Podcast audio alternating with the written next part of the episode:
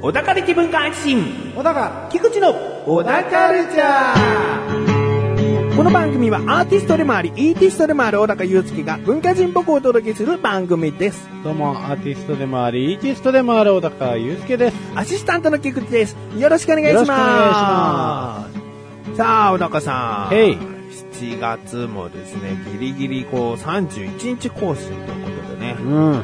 あーまあそんなね暑い中ですよ僕は休憩とかをするときについスマホをこういじるんですけどうね、ん。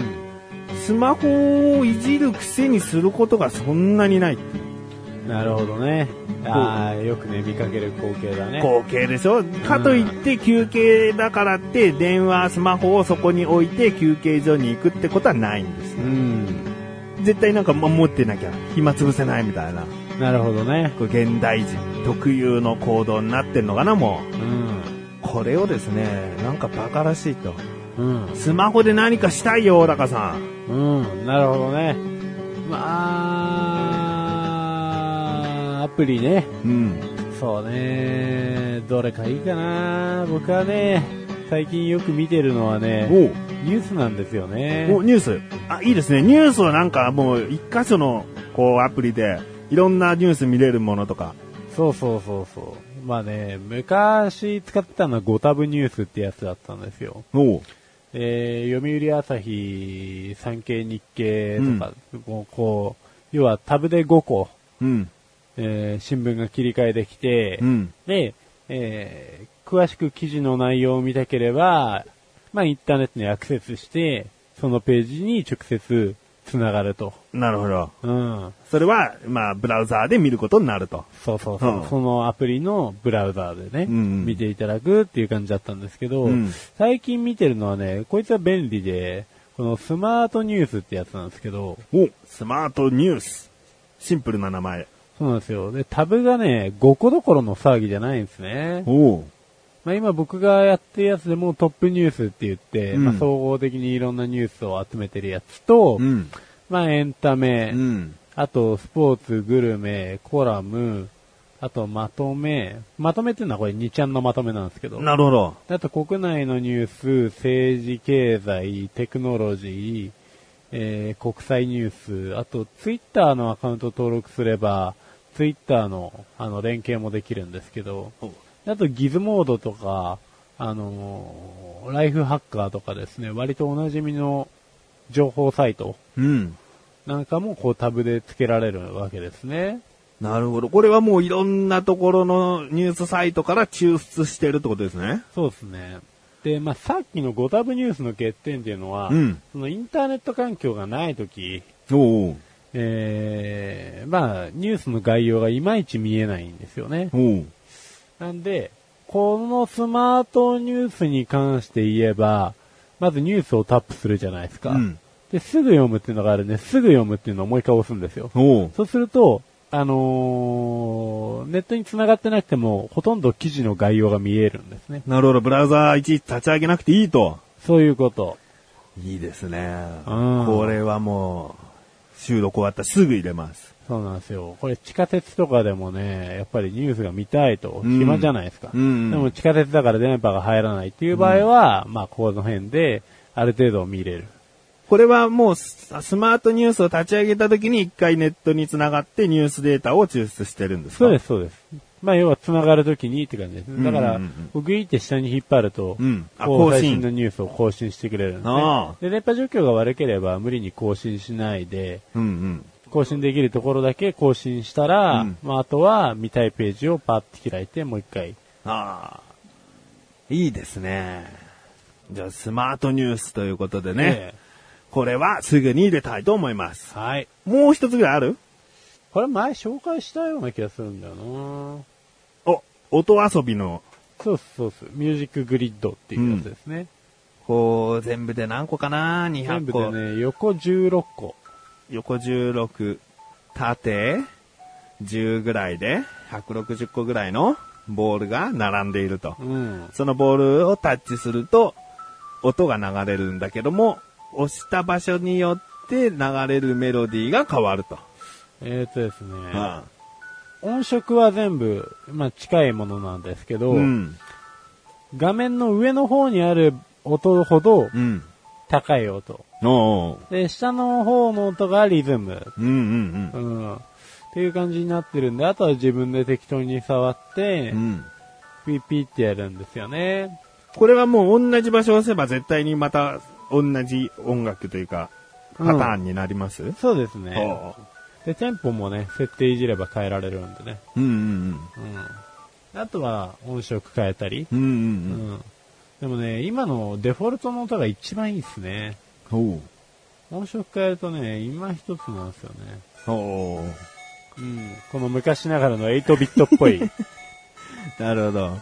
これは子供とも遊べ そうですね。そうなんですよね。ああ僕は結構子供にわっ出して触らせて、うんうんうん。で、その隙に家事をするみたいなうんうね、んうん。いい流でれすをね作りますわ。なんか余計な広告とかも表示してないから、そのまま、もう、まあ電源ボタンとかそういうものすらを押さなければ、うん。なんかずっと持たしておいても安心といううん。ものですね。 まあでもね、割とすぐ早い段階で飽きますけどね。 ねそれこそ子供のね、もしかしたら音楽センスが試されるのかもしそれうない。いうことですねああ。まああなたのお子さんはどうやろうな と。うん。うんまあ、これもね、収録終わった後に入れたいなとはい思いますので、いえ。また2週間ぐらいは大丈夫かなとうん。思います。 じゃあ、じゃあ次回聞くのかって言ったらそうじゃないですけどね。うんスマートニュースはもう半永久的に活用できるかなと思いますそうね。ですねうんということで、ありがとうございます。はい。まあ、もし聞いてらっしゃる方でも、僕はこんな趣味があるんですけど、なんかおすすめのアプリがありますかとかありましたら、メールを送ってみてください。もしかしたら小高祐介がバシッと、はい見事なアプリを発見してくるかもしれません。はい。ということで、ここで一旦、CM です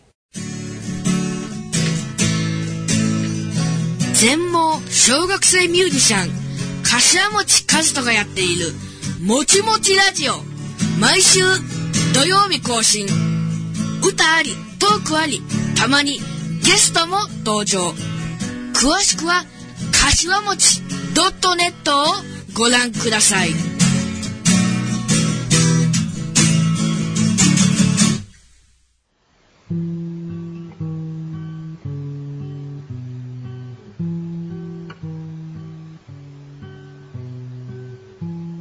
小高郎の料理教室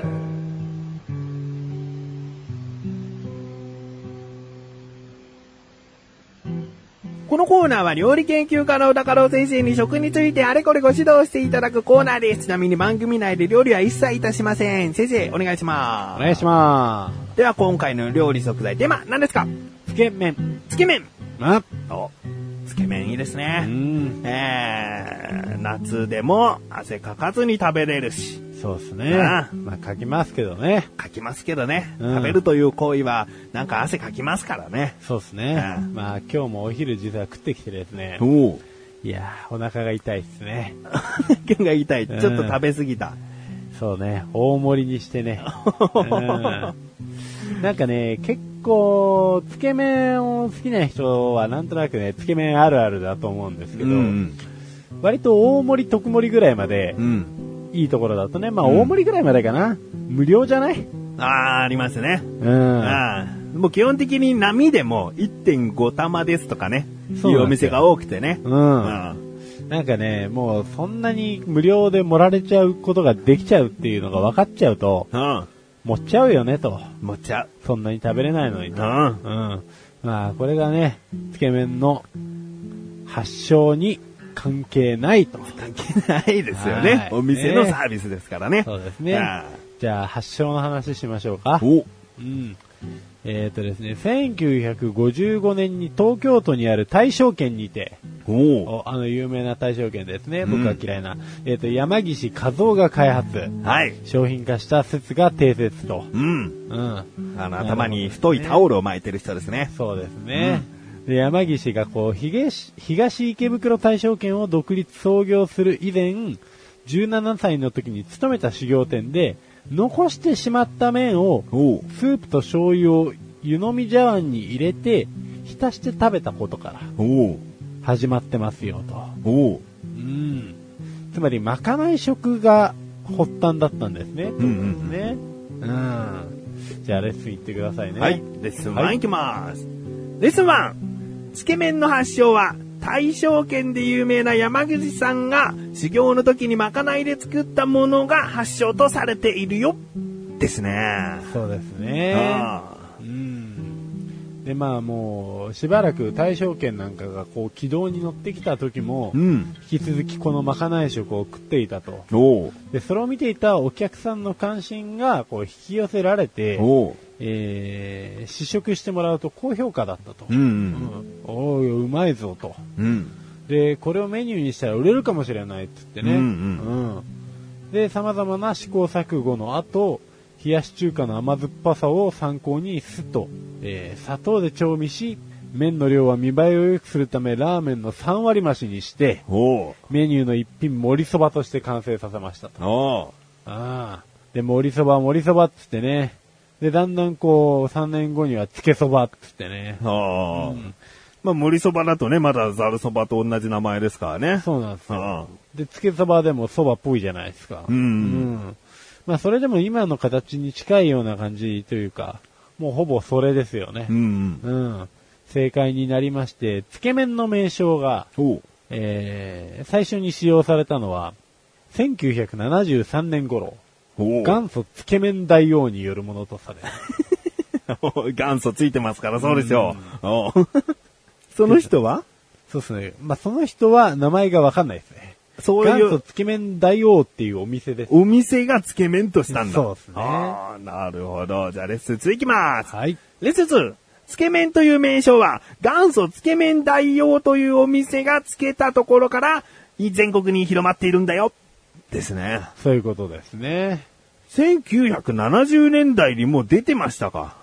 出てたみたいですね。はあ早いですよね。もう最近のイメージですよね。自分は中学の時なんですよね。おー初めては。初めて、あ、つけて食べるラーメンもあるのかと知ったのおーは。おーおーおーうん。いや、もう多分ね、ブームが来たのは、ごく最近ですかね。そうですねまあ。そこそこ前ですけど、まあ最近つっても2、3年、いや、4、5年ぐらい前かな。うん。ぐらいからじわじわじわじわ来て、うんまあその後油そばなんかも受け入れられるようになり、うん。うん。まあ、どんどん構築されていったわけですけれども、まあね、頼み方がね、最初皆さん勇気がいると。なるほどいうようお声を聞きまして、まあ、確かにですね、あの、あったかい麺がいいですか冷たい麺がいいですか みたいな。いわはいはいはい。ゆる厚盛り、冷や盛りってやつですよね。で、まあ、これはですね、あのーまあ、最初はね、聞かれてびっくりすると思うんですけれども、うんまあ、食べてみて、好きな方を送ってください。そうですね。厚盛りが好きな人は、あのー結構ほら、スープとかが冷めちゃうの嫌だからで、熱くする人もいますし、うんでも、冷たいものは麺がより締まって歯応えがあって、えー、麺の味わいが深くなるので、冷たくするという人もいるのでね、うんそこは好みですよね。そうなんですよね。うん僕も大体冷や盛りなんですよね。うん。で、嫁さんがいつも厚盛りなんですようね。ん。うん。で、なんで厚盛り頼むんだろうなと思って。うん。厚盛りなんで頼んでるのって聞いたら、うんあんたが冷や盛り頼むからだと。ただの何反逆えっと、あれですね。まあ、お互いね、うん食べられるでしょうと、この方がと。うん。足やし合うってことね。そういうことですよねあだから僕は別にそんなこと一切考えたことなかったんですけど、奥さんがそんなことを言い出 したと。わーっつって。ーなるいほど。やーもう考えていただいてるなと。うんうんまあね、じゃあこんな話はいいんだよ。うん。今日はそういう話をしに来たんじゃない。お、ねまだ本体じゃない。いや、まあもうほぼ話終わりましたわ。まだレッスン3ありますからね。そうなんですよね。うんまあ、あとは中に入っているものですよね。スープに関してはかなり熱い。熱いスープで出てくるところもあれば、うん普通のスープで出てくることもあるんですけど、うんまあ最近多いのは、特に多いのは魚介豚骨系のうん。スープ。そうですね。うん、で、特にトロットロなやつですね。うんで、こう、いりこみたいな、こう、粉が入ってたりとか。そうそうそうそうあそう。まあ、さっきの大正圏のですね、えっ、と、文典で名前忘れちゃったんですけど、橋本とかにある、あ、武士の一文っていうお店があるんですよ。おう。武士の一文とかはですね、武士玉っつって、うん。鰹節の塊みたいな、おう。うん、もう出汁の塊みたいなやつを、入れる後で追加することによって、うんまあ、味がより濃厚になるみたいな。ああ。うん。で、まあ僕は入れたんですけどですね、これはもう入れない方が何よりだ と。そうですうか。んああそうですね。ただまあ普通に武士の一文は美味しいんで、うんうん普通の大将券よりも個人的には好きだなと思ったんですけれども。ああつけ麺って、結構こう、ただラーメンの汁と麺が別になってるんじゃないかと思う人もいると思うんですけど、うん結構魚介豚骨がスタンダードになってきましたよね。まあそうですね。なんかそのつけ麺が食べたいっていうのはそのスープが飲みたいというかスープの味で食べたいっていううん感じになってきたんですね、自分は特に。だからなんかもうそういう確立されてきたというかう。ん。せや な。いや、せやな。うん。うんかなと思うんですけそうどですねね。。で、また、こう、頼み方、これも覚えておいていただきたいんですけれども、うんまあ、お店によってはですね、ポットなんかを用意しておいてね、うん。そこに、まあ、スープを入れといてくれておう、おうおうまあ、要はその、漬けだれをうん。割るわけですわ。うんうんうん。うん、これはスープ割りってやつですね。そうですねだからスープ割りの存在をですね、意外に知らない人もいて、うんうん要は言わないとお店側が提供してくれないこととかもあると。うん、いうことなんで、まあ、スープ、結局どんな味なのみたいな。うん。まあもう散々濃厚なやつ食べてきたから最後はさっぱりして締めたいとか、うんうんまあいろいろ要望がある方はですね、これもうスープ割りをほう。頼んで食すべしと。そうですね。うんスープ割りがないお店はもしかしたらつけ麺に力入れてないですね、むしろ。うん、そうですね。ううんん。いけない、よくない。うん。じ ゃあレッスン3いきます。レッスン 3! つけ麺を頼んだら、ぜひスープ割りをしてみるといいよですね。そういうことですねね。えうん。まあ、じゃあ、最後にね、おすすめの、つけ麺ね。おすすめのつけ麺。おうつけ麺屋さんね。おう皆さんはどこにお住まいですか小高祐介は神奈川県の横浜市に住んでおりますので、おそらくその近辺かと思いますよ。どれかなレッスン 4! やっぱり宮田製麺所。宮田製麺所。これは僕も行ったことある場所ですよね。そうですね。あー。あー食べたことあるんあですの、よ。金沢文庫ですね。はい、金沢文庫から徒歩5分以内では絶対つけます。そうですね。まあ、ここにあるですね、つけ麺がまたね、麺がまずうまいんですよね。うん。まあ普通の他のつけ麺で見るよりかは、縮れてはいないんですけれども、太い。うんで、えーちょっと茶色い、んうんで。小麦の香りが豊かなあ麺なんですけれども、これをですね、冷やでキュッと締めて、で、まあ濃厚なやはり魚介豚骨にですね、スッと注いでこう食べるわけですけれどもですね、もうぜひ皆さん汚れてもいい服装で、すすりにすすっていただきた いと。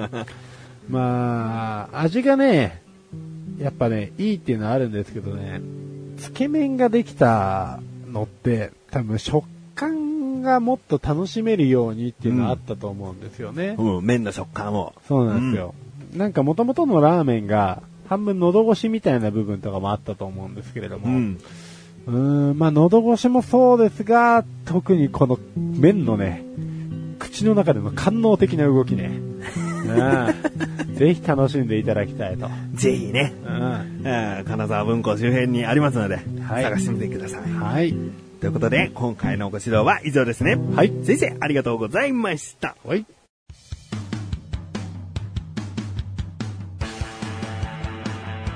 この二人語りはイケてる男子高校生二人が日々のイケてる出来事をお伝えするポッドキャスト番組ですなわけねえだろう。学生の水木と高弘が世の中のあらゆることをディスるポッドキャスト番組です。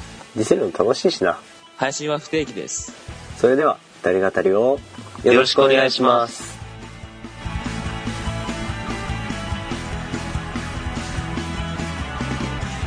お高ましレビューこのコーナーは小高祐介があらゆるジャンルの中から一押しな一品を選びレビューをかましていくコーナーです。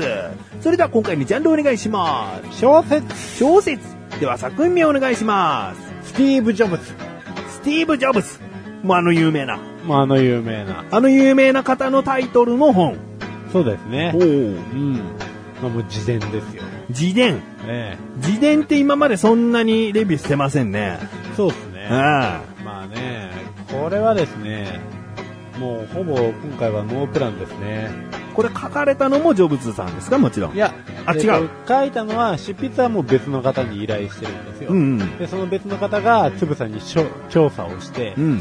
もう、生い立ちから、もう実際に勤めたところ、大学、うん。えー旅行で行った先の人とかもですね、全部つぶさに調べ上げて、おうレポートして、おうで、そういうのを書きまとめてっていうところだったので、すげえ大変だったと思いますよ。このワウォルター・アイザックソンっていう人が書いたんですけども、これお亡くなりになられた後に出版されたんですかえっと、出版されたのは2011年11月5日なんで、お亡くなりになられた後ですね。後ですね。うんは出版依頼はスティーブ・ジョブズがこのウォルター・アイザックソンという方にあ、あもうしていた。依頼をしてた。うん。うん、もう亡くなる結構前からなんですけど、おうで、まあ、スティーブ・ジョブズっていうのはですね、まあ、結構なブッディストで、うん。うん医学的な治療をほぼ受けずに、普通に癌で亡くなってったっておうおうおいうう方なんですけうど、んまあ、そういう思想があるんでしょうね。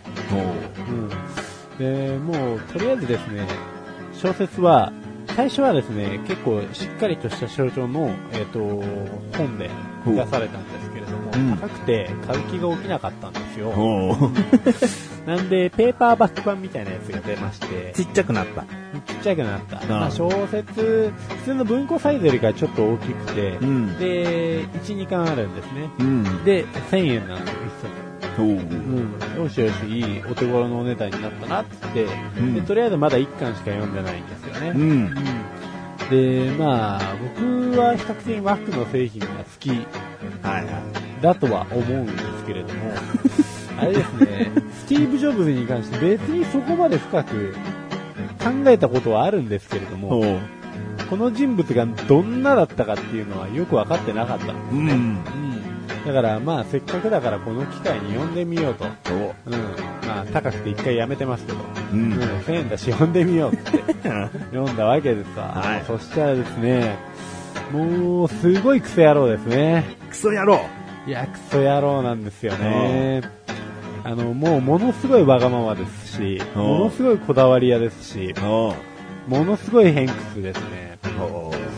で、スティーブ・ジョブズを語る上では、もうちょっと外せないのがですね、まあ、彼が養子であったこととか、まあ、いろいろあるんですけれどうん。も、うん、なんか付き合った女性と性交渉して、子供が生まれたんだけど認知しないとか、おう。認知しない。認めない。そうですね。俺の子ではないという。そうですね。ああで、こう、ちょうど DNA 鑑定とかもあったんですよ、その時期。うん。で DNA 鑑定しようじゃないか、みたいなことを向こうが言い出すじゃないですか。おう。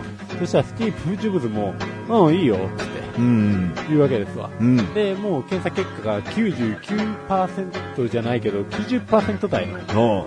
数値で、あなたの子です、みたいなおう。結果が出たんですけど、もうね、わけわかんないんですけどね、今でもあれは僕の子じゃない可能性が十分にあると思ってるみたいなことを言っちゃう、平気で。一般論で言うと本当にクソ野郎ですうね。ん、ただ、クソ野郎なんですけど、その娘さんの名前がリサって言うんですけどね。おう。マックが出してやったパソコンの系譜の途中に、うん。えっ、と、リサっていう名前のパソコンがあったりする。どっちなのみたいな。おう。子供思ってるのみたいな。おう。おう。特に思ってないのみたいな。なんかいまいちよくわからない部分もあったりとかです。娘の名前をつけるということは何なのってことですね。そうそう。あ意識はしてるのみ たいな。あ。あただ、結局そのリサっていうパソコンっていうのはうん、かなり、えっ、と、当時にしてみればハイエンドなタイプだったんですけど、うんデザインがあんまり美しくない。あ。で、ハイエンドだからこそ、うーん法人とか企業じゃないとうん手が出せない。おう。うんだから一般の個人向けに作ったのが Mac だったんですよ、最初に。おう。もう誰でも気軽に使えて、うん。うーん初めてマウスとか、あとは、そうですね、グラフィックユーザーインターフェースっていう、要は、いわゆるアイコンはいはああいうアイコンとか考えたり作ったりしたのもい。う、ん。あの、スティーブ・ジョブズなんですわ。もう。うんで、その Mac を出すと、えっと、基本的に Mac の方が安くて、性能もリサに近いものがあってう、ん。もう飛ぶように売れるのは目に見えてたんです。うん。うんまあ、ちょっとね、問題は他にもあったんですけど、おう。だから結局リサっていう名前のパソコンは出すんですけど、リサをもう全然もう Mac がバーンって売れて、リサがもうどんどんお箱入りみたいになるっていうように仕向けたのもジョブズですし、なるほど。何なのみたいな。名前つけたけど、すぐ廃盤にしちゃうのみたいな。あうあ。んなんかね、破天荒ですよね。うんうんすごいなとは思うんですよ、でも。うん。うん。 Mac の中を僕一度だけ解体したことがあるんですよ。うん。今の Mac の前のパソコンがウイルスで壊れちゃった時、おう原因がどうしてもわかんなかったんで、おう。 Mac を解体しようとしたんですうね。ん。で、ネジ回しを1個買ってきたんですよ。うん。すげえ特殊なネジ回しだったんで、うん。外側の。で、それを取ったら、次のネジ回しがまた別の規格になってる。要はですね、スティーブ・ジョブズってハードもソフトもうん、すべてアップルが制作して、うん。で、ユーザー以外の人、ユーザーが中の部分を勝手にいじれないよううん。うん。にしてる。んですわ。だから改造して自分の好きなようにもさせない。そうそうそううそう。ん。だから iPhone とかもそうですよね。おうおう。脱獄っていうちょっと違法なことをしない限りは、うん基本的に自分でカスタムできないようになる。おう。ただそれゆえにシンプルうん。で美しい、うん。で中はまあ結局頑張って解体したんですけどおう。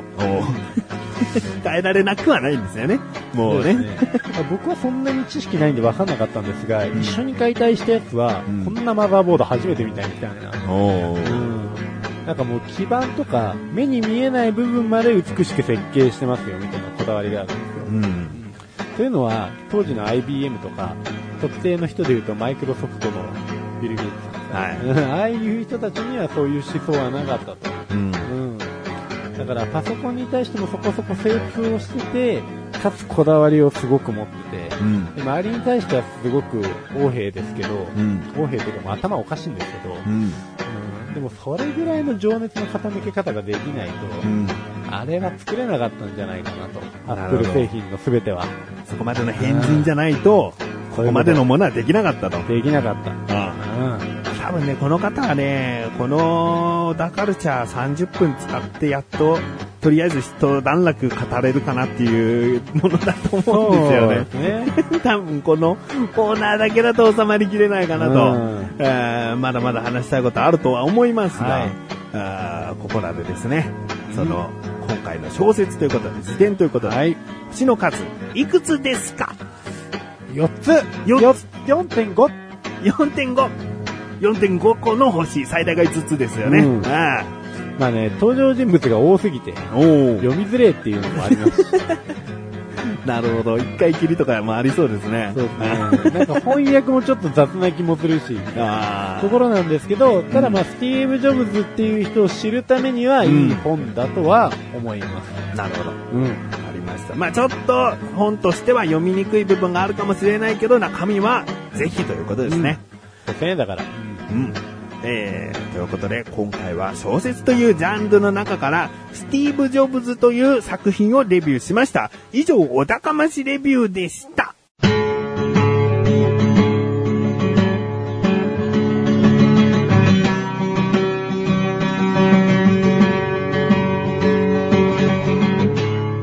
エンディングのだかはい、ということで、第114回も終わりを迎えようとしております。